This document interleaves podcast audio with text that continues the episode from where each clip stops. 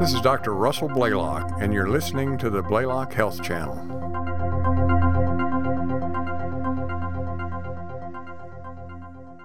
Welcome to the Blaylock Health Channel. Today, what I'm going to talk about a little bit is uh, magnesium and its effect uh, both in medical conditions and general health.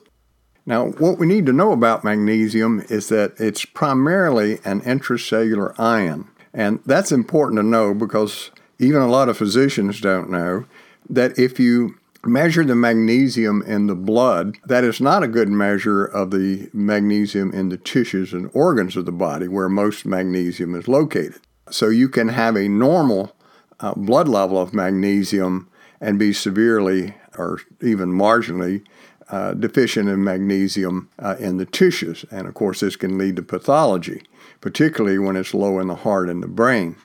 The other thing we need to know about magnesium is that it has a lot of effects uh, in health and in disease as well. Uh, that's because magnesium is a rather significant antioxidant. Uh, it raises glutathione levels in tissues, the cells, uh, and glutathione is your primary detoxification molecule as well as antioxidant.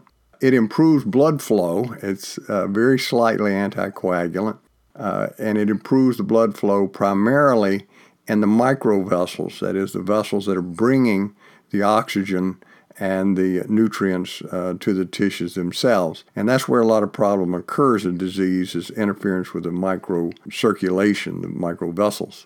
Uh, it is also a very potent anti-inflammatory. Uh, it, uh, its anti-inflammatory potential penetrates throughout the body because uh, magnesium is intracellular.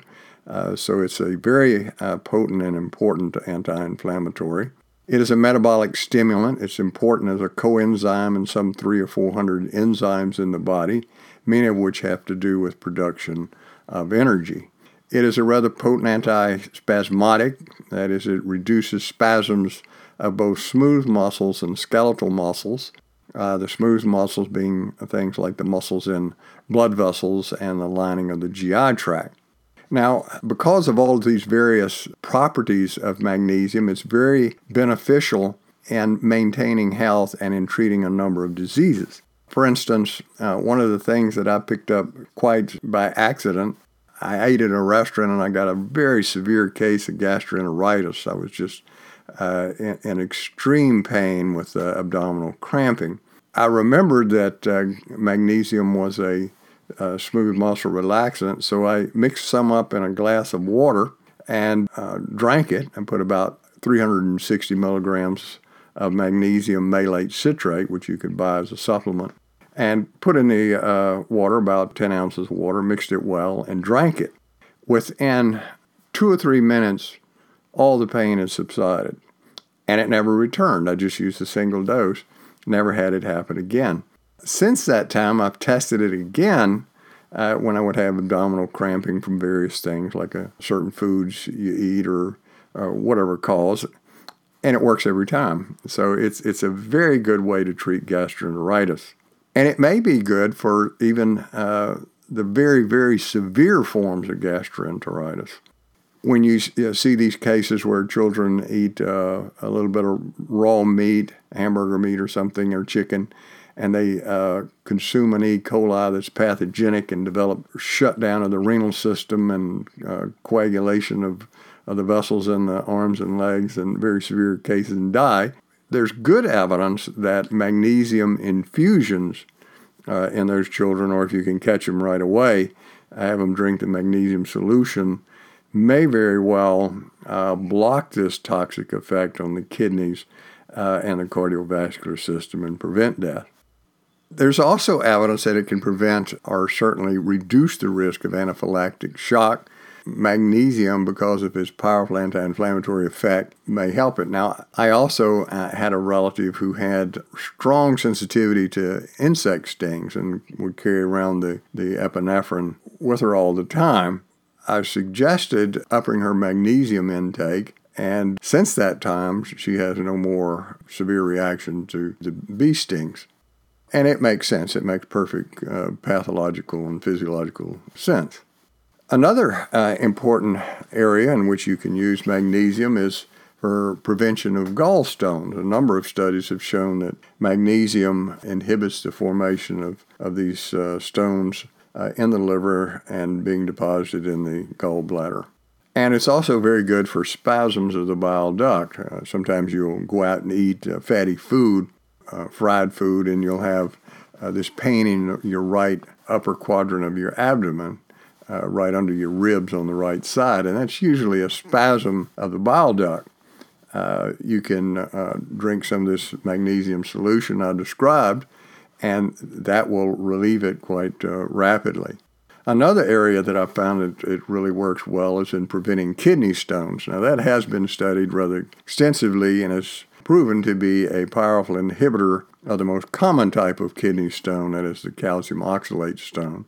So, regular calcium supplementation, say with uh, even 500 milligrams a day, is usually sufficient to, to prevent the formation of kidney stones.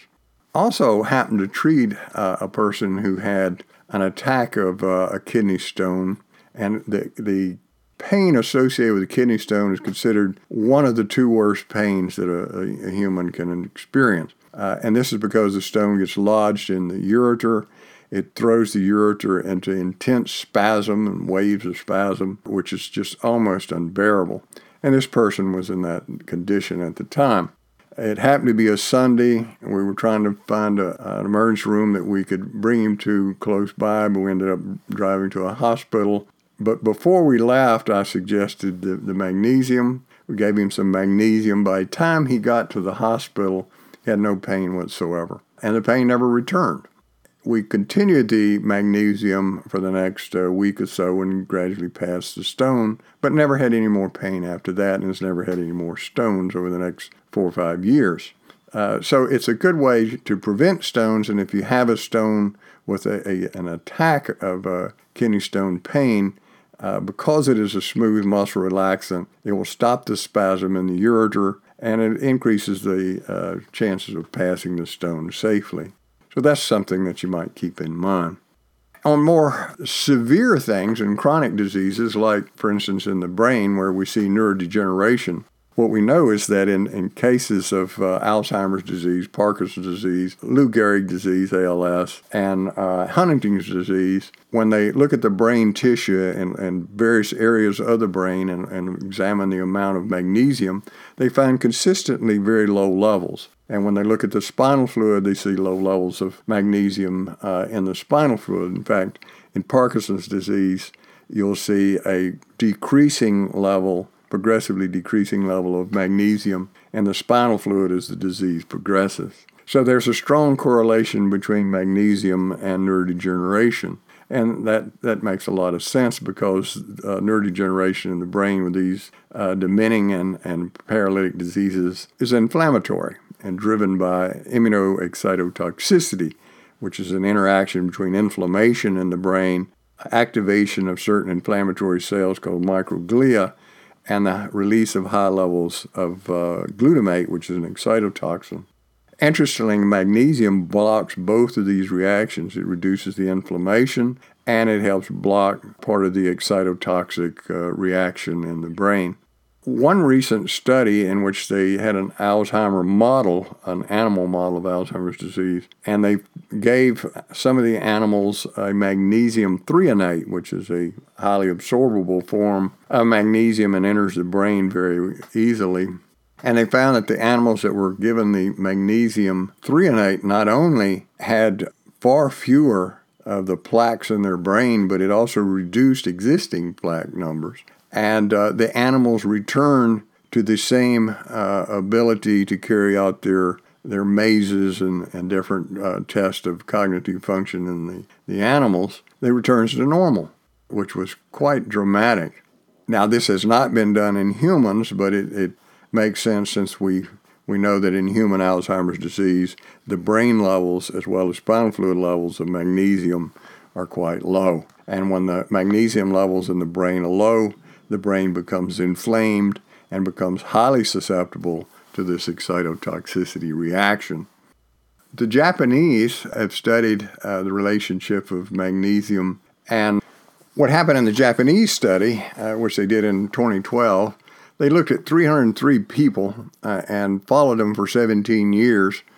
And they found the ones that were uh, given adequate amounts of magnesium, either in their diet or supplementation, had reduced incidence of dementia that was significant, particularly uh, what we call vascular dementia. That is, the blood vessels become atherosclerotic, and that interferes with brain cell function and causes degeneration of the brain.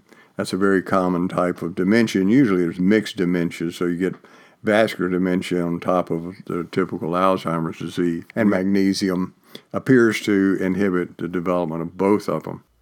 Uh, in another study, uh, they looked at uh, people uh, and their risk of developing what we call mild cognitive impairment. That's sort of uh, what we used to call uh, having a senior moment where you forget where you left your keys, or you, you forgot where your car's located in the parking lot, just minor problems with memory, having trouble with names, etc.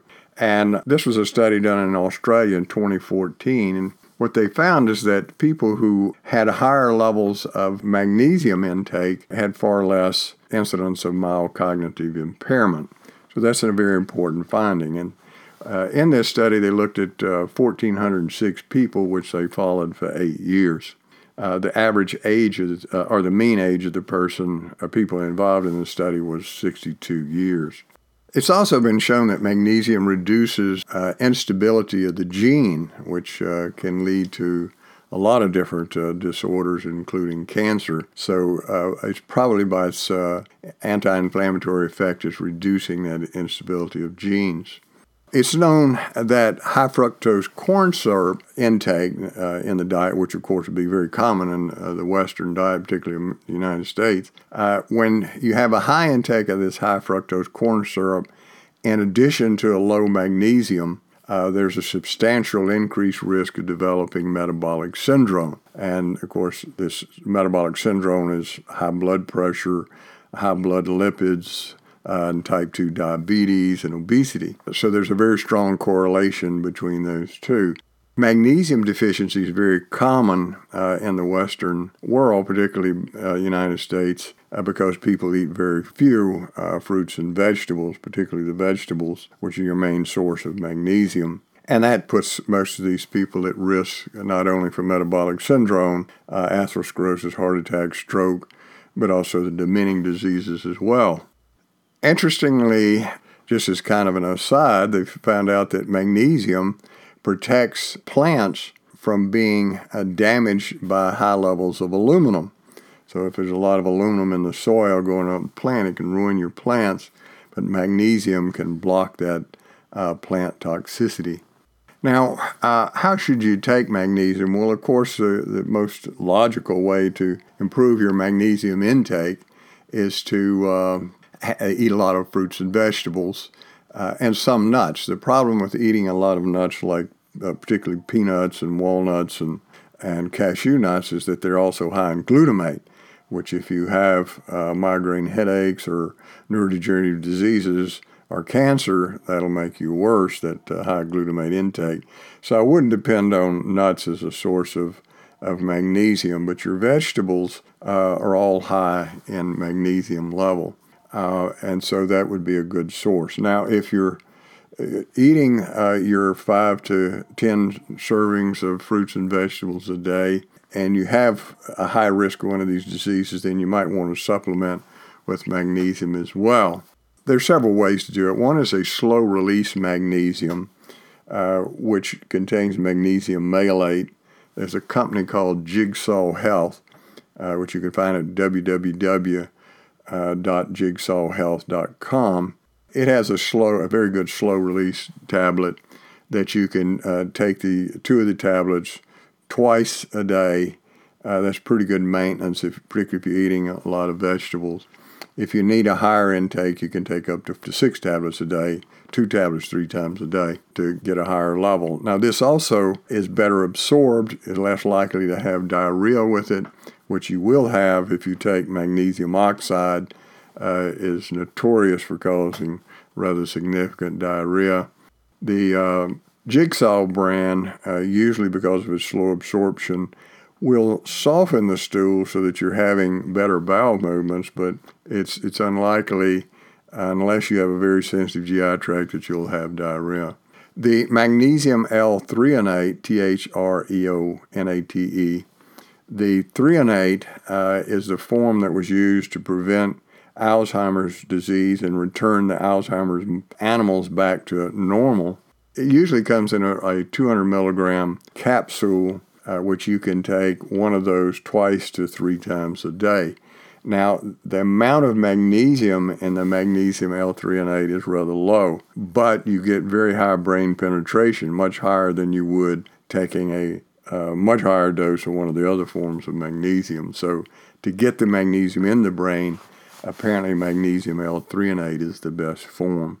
And there's a powdered form called magnesium malate uh, citrate made by Pure Encapsulation Company, which uh, is a powder in a capsule uh, taking that can cause diarrhea in some people. I generally use that form of it for mixing in the water. Now, if you're going to treat, uh, for instance, uh, the kidney stone uh, attack or the uh, gallbladder attack or the gastroenteritis attack, the spasms of the intestine, I would recommend mixing the magnesium citrate malate in water, about 10 to 12 ounces of water, mix it well, and uh, drink that solution. Usually, two capsules is sufficient to get the results that you want, but you may want to go up to three capsules at a time. So I hope that this information on magnesium, which is just sort of a introduction, is beneficial, and I appreciate you listening. The information contained within these programs is not intended to replace or contradict that of your physician. This information is for educational purposes only.